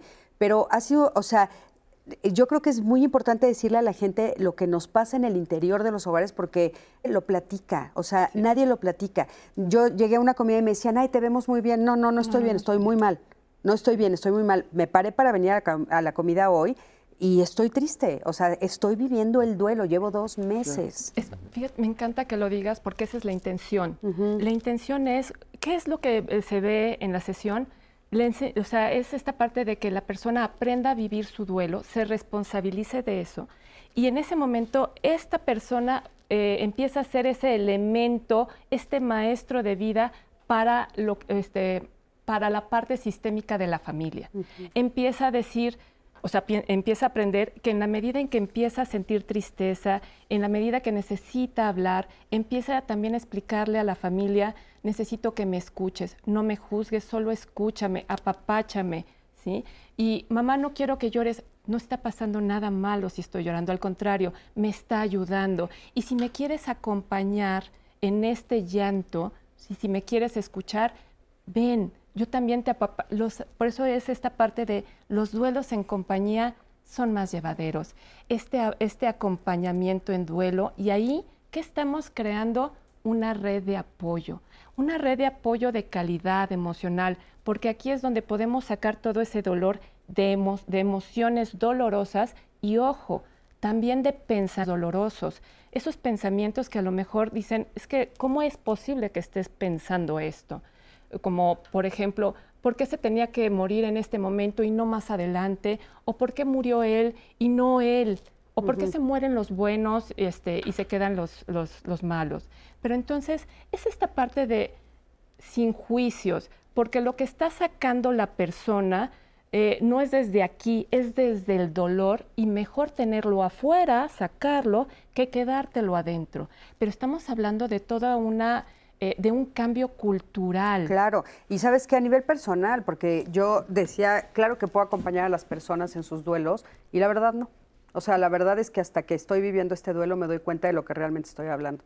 O sea, es la primera vez en mi vida que me doy cuenta de lo que es vivir el duelo de alguien que amas profunda, profundamente. Entonces, mi propio duelo está enseñando a toda mi familia y mi familia también me está enseñando a mí porque todos estamos sufriendo y todos lo estamos hablando. Entonces yo creo que es bien importante. Ana, ahí adelante. Eso, Cris, que mencionan ustedes, Omar, tú, el tema de redes de apoyo, ese dolor comunitario.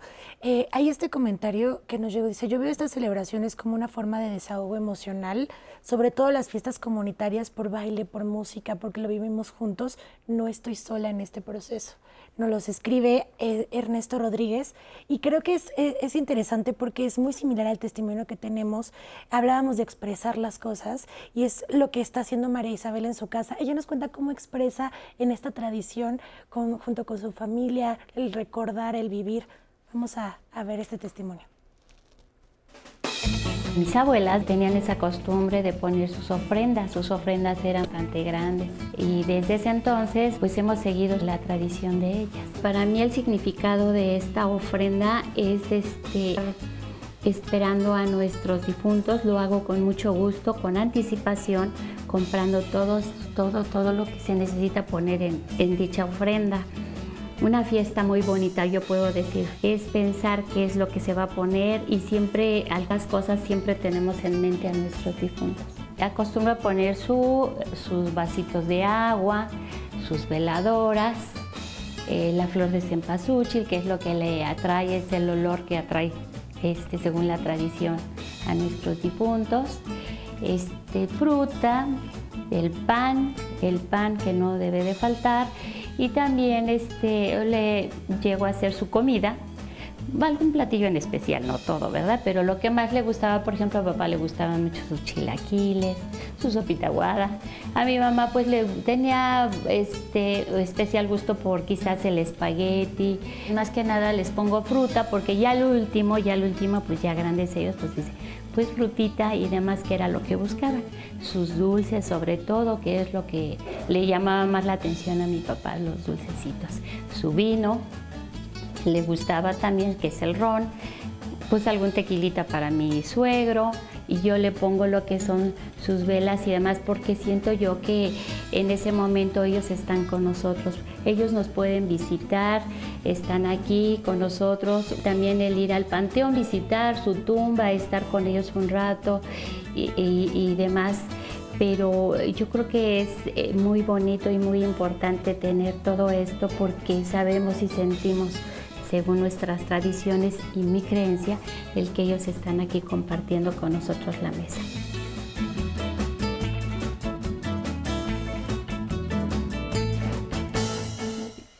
Bueno, pues estábamos viendo justamente todos los elementos que ponemos a nivel personal en estos altares.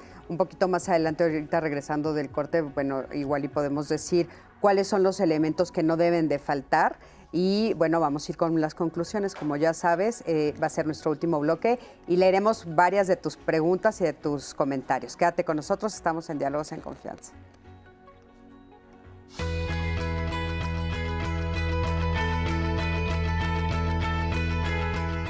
Las festividades indígenas del Día de Muertos fueron declaradas por la UNESCO en 2008 Patrimonio Cultural Inmaterial de la Humanidad. De esta manera, se reconoce una tradición que es parte de la identidad de todos los mexicanos.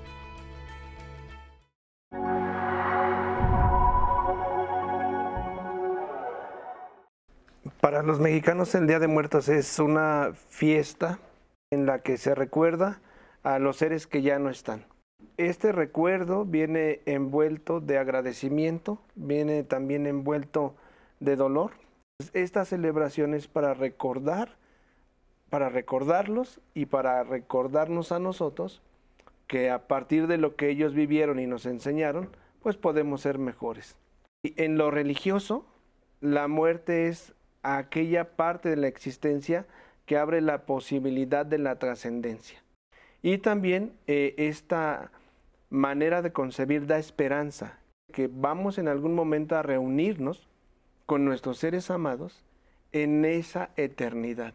Me parece que lo religioso, por supuesto que está presente, eh, e incluso como sentimiento religioso, más allá de cuál sea la fe, digamos, de cada una de las personas, también nos da identidad. Entonces, por eso es que compartimos y participamos independientemente de las creencias, nos permite de alguna manera vincularnos entre quienes estamos vivos, ¿no? Para poder hacer frente a esto cómo vivimos la muerte dolorosamente, pero también de una manera eh, bromista. Nosotros decimos que tenemos una proximidad a la muerte y nos reímos de la muerte. Lo cierto es que hemos evitado hablar de la muerte. Cuando hablamos de una religión, hablamos de algo que se está institucionalizado. En la espiritualidad es lo que yo busco que me puede llevar, ¿no? En algún momento a la trascendencia o no, lo que me da paz. ¿Por qué nos duele el duelo? Y el duelo nos duele porque amamos. Sabiendo de dónde viene tanto dolor, ¿te gustaría haber evitado sentirlo dejando de amar a tu ser amado?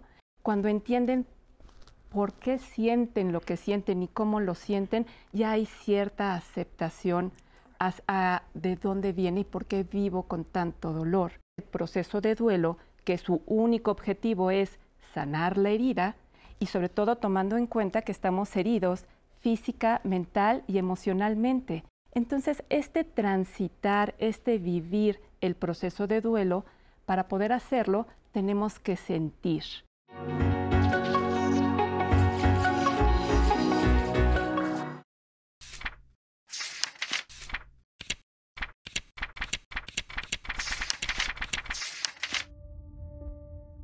Desde el 2013, por iniciativa de Naciones Unidas, se conmemora cada 2 de noviembre el Día Internacional para poner fin a la impunidad de los crímenes contra periodistas.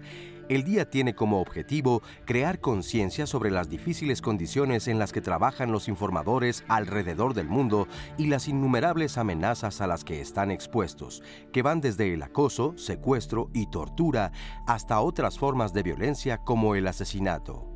Entre 2006 y 2020, más de 1.200 periodistas en el mundo han sido asesinados por cumplir con la labor de informar a la sociedad. Y de acuerdo con el Observatorio de Periodistas Asesinados de la UNESCO, cerca de 9 de cada 10 casos siguen en la impunidad, lo que crea un clima de miedo en los profesionales de los medios de comunicación y trae consigo un recrudecimiento de la violencia contra ellos. Las mujeres periodistas son un grupo especialmente vulnerable a amenazas y ataques que suelen extenderse también a sus familias. En México, ejercer el periodismo es una labor peligrosa. Del año 2000 a la fecha, se han documentado 156 asesinatos de periodistas, 144 hombres y 12 mujeres, de acuerdo con los datos de la organización Artículo 19. Silenciar las voces de los periodistas impacta en todos los ámbitos sociales, ya que se distorsionan los hechos y se atenta contra la justicia y la verdad, valores que sostienen a las comunidades libres y democráticas. Luchemos por la justicia y la verdad. Y bueno, nos unimos a esta conmemoración triste de eh, los asesinatos a nuestros colegas periodistas. Eh, ojalá, ojalá se frene esto a nivel mundial y por supuesto particularmente eh, aquí en México. Pero bueno, pues volvemos al tema, seguimos en el tema justamente de esto de la muerte y vimos este, un poco eh, las cosas que se ponían en el altar, nombraron, ¿no? ¿Hay, hay algunos elementos que no deberíamos de olvidar? Pues depende de cada lugar, ¿no? Pero en general tenemos aquí la, flor de cempasúchil, ¿no? Que ya desde antiguo va marcando el camino junto con las luces. En algunos lugares todavía el camino va desde la casa hasta el panteón, hasta digamos que de morada a morada, ¿no? Donde vivió y donde tradicionalmente dice ahora eh, reposa, ¿no? Entonces, eh, junto con las luces van iluminando el camino, la comida. La comida es un elemento que no falta y antropológicamente tiene un sentido sumamente fuerte. No es solamente aquí propio de esta costumbre, pero quiero tomar un poco el sentido antropológico porque, digámoslo, es la mesa compartida. En la comida participamos todos. Por eso esto de poner lo que le gustaba y que creemos o se cree que vienen para tomar de lo que gustaban, es muy fuerte simbólicamente porque estamos conviviendo, porque estamos compartiendo la mesa, porque en la mesa nos reunimos quienes nos amamos. Entonces, aquí no importa si somos de X o Y color, etcétera, todos estamos reunidos. Entonces tenemos la comida, la fruta, el agua que va para el camino, tenemos la sal, porque pues la sal le da sabor a la vida, entonces nos recuerda también esta cuestión de, ir nosotros siendo sal a lo largo de, nuestro caminar. Ya decíamos que las personas que conviven con nosotros, pues juntas vayamos creciendo y haciendo una sociedad cada vez más justa y cada vez con más paz. Las calaveras, que son de dulce, propio de esa cultura, fotografías de nuestros seres queridos, hay que conmemorarlo, son elementos que también eh, han de estar presentes en la, en la ofrenda, ¿no? Y para muchos, para muchos también en este simbolismo religioso, eh, una cruz, ¿no? porque simboliza precisamente esta creencia de que en algún momento pues se van a, a encontrar. No necesariamente, digamos, porque hay quienes no comparten a lo mejor la religiosidad, pero todos los demás elementos de la ofrenda sí los tienen para conmemorar precisamente a sus seres queridos. Entonces, como que esto va teniendo... Y, las, y, esto de que se junta también este, con nuestras tradiciones antiguas, a mí uno de los elementos que me gusta mucho es esto de los escalones, que es lo del escalón para bajar al inframundo, al Mitlán, ¿no? que era como muy importante, que es como le llamaban eh, en este, los, aquí en México los prehispánicos al inframundo, al infierno, a como le quieras decir, ¿no? Eso entre muchos otros, otros elementos que son, se combinan, ¿no? Que son maravillosos. Y, ahí también vemos presente a otras cosas, ¿no? Por ejemplo, a quienes no tenían un, digamos, jerárquicamente no tenían un lugar en la sociedad muy alto, digámoslo así, los incineraban, ¿no? Pero a los jefes sí los sepultaban y dependiendo el grado, ¿no? pero iban acompañados de su perro, el Cholo Squinkle, que les iba a ayudar, ¿no? También iban ah, en el cruce, en el cruce, la comida para el camino, que venía la comida, el agua, porque tenía que transitar todavía, ¿no?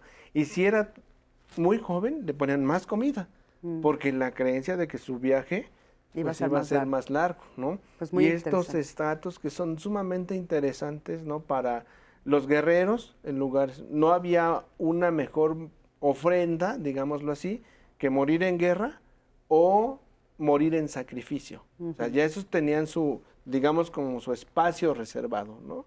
O los niños recién nacidos, las mujeres que eh, morían al parir, o de muerte natural. Entonces sí tiene ahí toda esta configuración tan rica y que pues invitamos a que conozcamos, ¿no? Que conozcamos también nuestras tradiciones. Porque aparte también eh, depende del estado de la república en el que estés, también se suman cosas diferentes, elementos diferentes, diferentes tipos de pan, diferentes tipos de comida, ¿no? En fin, entonces, pues bueno, mándenos, mándenos fotos, nos va a encantar verlas y subirlas, por supuesto, a las redes de diálogos. Anaí, querida. En mi casa realmente nunca hemos tenido la tradición de poner altar ni de visitar el panteón. Yo me pregunto si este tipo de celebraciones no terminan siendo contraproducentes porque te recuerdan constantemente algo doloroso y triste que es la muerte. Nos pone esto en la mesa Raúl Castro, muy similar al comentario que nos está dando Hugo López. Dice, el Día de Muertos no es ponerle limón a la herida, ¿por qué nos gusta sufrir? Otro comentario dice, mi familia tiene orígenes africanos, ay, perdóname, en mi casa realmente nunca hemos tenido la tradición de poner altar, que era lo que nos ponía Raúl Castro. Dice, en algunas regiones del país el Día de Muertos es una celebración más picaresca, donde por ejemplo regresan las almas del purgatorio. Me parecen importantes difundir estas tradiciones también eh, a lo largo de la vida. Ernesto Rodríguez. En el lugar donde vivo, todas las comunidades se organizan para la fiesta del Día de Muertos. Me parece que es algo que ayuda a todos, dedicar atención, energía a la preparación de alimentos, a colocar las flores y demás adornos, es algo sumamente bonito, nos dice Rosa Zapata a través de nuestras redes sociales. Y me quedo con esto de Rosa porque tenemos una cápsula súper linda preparada para ustedes, que es un poco ver a la máxima potencia esta tradición de poner el altar. Eh, nos da un poco de tradiciones y por supuesto nos invita a ir a esta exposición eh, donde podemos disfrutar también de esta presentación, representación del Día de Muertos. Vamos a verla. Las ofrendas a los difuntos son ancestrales. En México se desarrollan desde hace siglos e involucran la unión de la tradición indígena con la tradición católica. Regularmente incluyen una imagen religiosa, una cruz en este caso nosotros decidimos poner a la patrona de lo que fue el convento carmelita, porque esto fue un convento carmelita que es la Virgen del Carmen. Y bueno, pues también se ponen fotografías de los difuntos y también elementos de cartonería. Hay quien agrega elementos de cartonería o calaveras de chocolate, de amaranto, de azúcar, que también son tradicionales, y se, le colocan los nombres de los difuntos y las difuntas. El pan de muerto es muy importante por la tradición y por la época, y también cuestiones generales de la gente. Si a la gente le gustaba tomarse un tequila, pues se le pone un tequila. Si a la gente le gustaba algún tipo de comida, comida especial, se le pone comida especial. Y lo que es muy interesante para, pero no es generalmente algo que venga de la tradición, pero es algo que viene de la artesanía, es el papel picado, que el papel picado es tradicional en esta región del centro de México. La ofrenda se dedica este año al señor Lenz y a sus hijos, que fueron los dueños de la fábrica de papel Oreto, porque esta fue una zona de fábricas. y decidimos agregar también a los y las obreras para hablar también del trabajo de las mujeres en las fábricas del país. Entonces aquí están las fotografías que nos trajeron los descendientes de las obreras y de los obreros y también de la familia Lenz. La curaduría es realizada por Iván Holguín porque es una exposición que muestra tres ofrendas que están dedicadas a divulgar la tradición y también la historia de nuestra comunidad. Y queremos que la gente la disfrute hasta el domingo 4 de diciembre. Vamos a estar abiertos pues, en estos días, que son días santos también, y bueno, pues estamos aquí a sus órdenes en el Museo del Carmen para que disfruten también las calaveras monumentales que tenemos en el jardín. Pues padrísimo, la verdad hermosas, hermosas todas las eh, cantidad de, tradiciones que nosotros tenemos en esta temporada. Las casas se abren, la gente es muy amable. Bueno, en las, en las ciudades, los museos, las calles, ahorita en la Ciudad de México, bueno, sabemos que en el Zócalo hay, siempre ponen en la UNAM. En el claustro de Sor Juana es de las que más me gustan. Las, en, el claustro ponen a las este, monjas coronadas. Es bellísimo el del claustro, ¿no? ¿Ya está ahorita? Eh, no, todavía no estaba. Todavía no está. Yo creo que en estos días deben estar poniéndolo. están poniendo. Este, ponen a las monjas coronadas del tamaño natural y siempre es a, Sor Juana, ¿no? Este, no, no, es bellísimo. Por favor, pásense estos días por sus ciudades sin duda. Y bueno, eh, a, nivel este, ya algunos cierres, ¿qué es lo que quisiéramos que no, que no se le perdiera a la gente, que se llevara sobre este proceso tan importante de celebración, pero al mismo tiempo de duelo? Algo que me gustaría que se llevaran en base a lo que este, de los comentarios que tenían. Como mencioné al principio, eh, el altar es un elemento, eh, había dicho pedagógico, no, lúdico, donde nos ayuda a procesar las emociones. Ojo, procesar las emociones quiere decir sentir, y está bien que sintamos. ¿Por qué? Porque a lo mejor nos viene el recuerdo de nuestro ser amado, contactamos con ese vacío, y lo que nos está diciendo es que hay todavía cosas que seguir procesando y esta parte de ir en la forma que vamos acomodando, vamos eh, procurando las, este, los objetos que lo caracterizaban, las cosas que le gustaban, seguimos hablando de nuestro ser amado, seguimos recordándolo, seguimos sintiendo.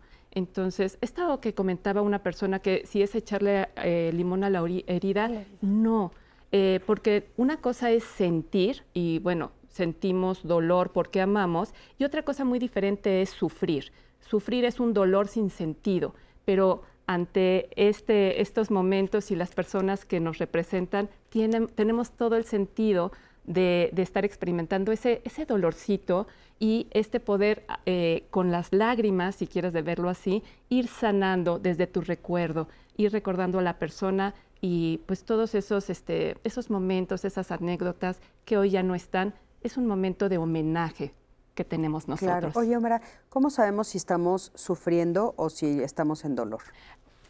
Ok, aquí lo podemos ver. Eh, y justamente hay personas que, por ejemplo, la, la pérdida es muy reciente. Entonces, si la pérdida es muy reciente y ya están estas fechas, puede ser que en ese momento eh, podamos sentir este me lastima, me lastima, no quiero hacerlo, es me rebasa. Es muy diferente eso a voy a, voy a extrañarlo, voy a, este, voy a llorar, voy... Aquí vamos a, irnos a esta sabiduría humana. Puede ser que si en este momento no tienes ese gozo que antes sentías por ponerlo, respétalo por esta ocasión. Estás muy herido física, mental y, em, emocionalmente y es el primer, la primera fecha que estás sin tu ser amado. Se vale. El próximo año será diferente. Entonces, aquí hablamos un poquito de esta parte de, volvemos a lo mismo, el sentir. Una cosa es sentir el dolor por la ausencia y otra cosa es desde esta imposición a la tradición a lo mejor o de esta imposición de ándale, lo, lo tienes que hacer. Una cosa es lo quiero hacer y otra es lo, lo tengo que hacer, ya no suena tan sano. Claro, claro. Este, ¿Tú qué dirías, Víctor, eh, de todo lo que nos estuvieron preguntando en las redes, ¿no? Que dicen esto, bueno, es ponerle, este, ahora sí que limón a la herida, ¿para qué mejor no vivir estas tradiciones? Mejor ya dejarlo pasar, dejar ir. ¿Cómo integrarlo? ¿Cómo integrar estas dos partes? Sí, pues me parece que, vaya, e, es es válido que alguna persona en, en, algún momento no desee, digamos, participar de la comunidad. Tendemos a retraernos cuando sentimos dolor, ¿no? A aislarnos un poquito y tampoco me parece que sea insano. O sea, me parece que es bastante. Eh, ¿Tiene un sentido esto de aislarnos? Sí, sí, tendrá un sentido? Recuperar, digamos, un poquito ese. Pues, no sé, vamos a decir, para amarnos un poquito a nosotros mismos otra vez, ¿no? Nos aislamos, vamos recuperando y después poder, vaya, conectarnos ahora sí con, lo que, con el mundo, ¿no? Entonces, sí tiene un sentido. Creo que desde la imposición no, no hay forma, ¿no? Eh, y si vivimos en un mundo, me parece que tiene este imperativo, hay que ser feliz, tienes que disfrutar, y me parece que es súper disfrutar, ser feliz es, eh, digamos, pues una maravilla, pero no, es, no puede ser un imperativo, no puede ser una orden, ¿no? No puede ser no sentirme mal. Y sí, la gente llega a la clínica, ¿no? a los consultorios, ¿no? Eh, ¿Cómo transito esto sin que me duela? Bueno, no hay forma, ¿no? Entonces, me parece no, no hay manera. No, no hay manera, ¿no? Entonces, creo que también, eh, en términos incluso sociales, eh, pues nos hermana como país, ¿no? Este tipo de rituales, ¿no? Nos podemos amigar un poquito con los ritos, ¿no? Sobre todo pensando que, pues, hay culturas eh, pues muy diezmadas, digamos, ¿no? Eh, no solo por la desaparición física, ¿no? Sino también por un esfuerzo por la eliminación de ciertos ritos. Y me parece que tenerlos, ¿no? Nos, nos lleva a identificarnos, ¿no? Y a hacer comunidad México, ¿no? Me parece que eso es muy, muy valioso. Claro. Oye, ahora, ¿crees que va a tener un sentido diferente a raíz de que venimos de dos años, casi tres de pandemia? Sí, sí, eh, indudablemente tendrá un sentido distinto porque dentro de los procesos de sanación se encuentran los rituales religiosos. Y durante este tiempo no hubo oportunidad de celebrar estos rituales religiosos. De hecho, ni siquiera hubo oportunidad de que toda la familia pudiera estar reunida. Y eso transformó, cambió de alguna manera. Hoy que sí lo podemos hacer, también es un momento de reencuentro y de valorar precisamente que tenemos la posibilidad de acompañarnos o de acompañar al otro. ¿Para qué? Pues para que dentro de esta festividad podamos encontrar un camino que nos lleve precisamente a la sanación.